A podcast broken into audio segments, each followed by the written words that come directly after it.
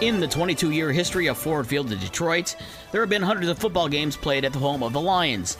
Believe it or not, there are more high school games held there every year than NFL games. There are even a few college football games played at Ford Field. In addition to the Michigan State to Penn State game last month, there's an annual college bowl game that's actually being played there today. There have been four NFL games not involving the Lions. The Vikings called Ford Field home once after the roof of the Metrodome collapsed.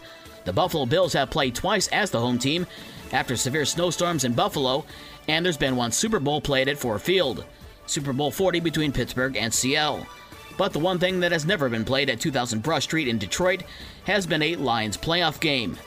That will change this year as Detroit went on the road to beat Minnesota 30 24 on Sunday to secure not only a playoff berth, but the first Lions home playoff game in Southeast Michigan in 30 years. The Lions secured the home game late in the fourth quarter of Sunday's game as you heard from Dan Miller on the Lions Radio Network and Rock 107 WIRX. Mullens looking, pressure comes, stepping up, looking, throwing deep downfield. It is picked up by the Lions, intercepted, coming back the other way. Ifatu Melifonwu, this is going to be over. Lions are going to win it. Lions are bringing the NFC North title back to Detroit. The fourth interception of the day delivers for the Detroit Lions.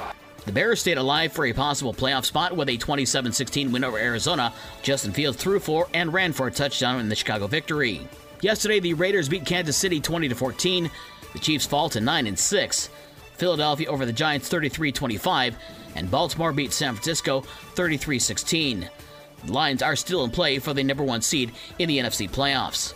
Tonight in the NBA, the Pistons host Brooklyn. Detroit has lost 26 straight, which ties the NBA record for most consecutive losses. A loss tonight would break the record. The Bulls host Atlanta, and the Pacers are in Houston at 8 o'clock. It's an off night for the NHL for the Red Wings and the Blackhawks. College basketball news Michigan State freshman point guard Jeremy Fears is recovering after he was shot in the leg over the weekend in Joliet, Illinois. Michigan State coach Tom Izzo said Fears underwent surgery on Saturday morning and is recovering.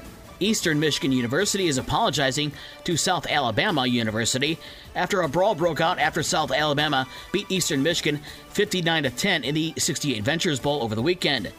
After the game, an Eastern Michigan player punched a South Alabama player in the head, and the brawl broke out. Eastern Michigan Athletic Director Scott Wetherbee says what happened was completely unacceptable. And that aforementioned College Bowl game at Ford Field today is the Quick Lane Bowl between Minnesota of the Big Ten and Bowling Green of the MAC. The game kicks off at 2 o'clock.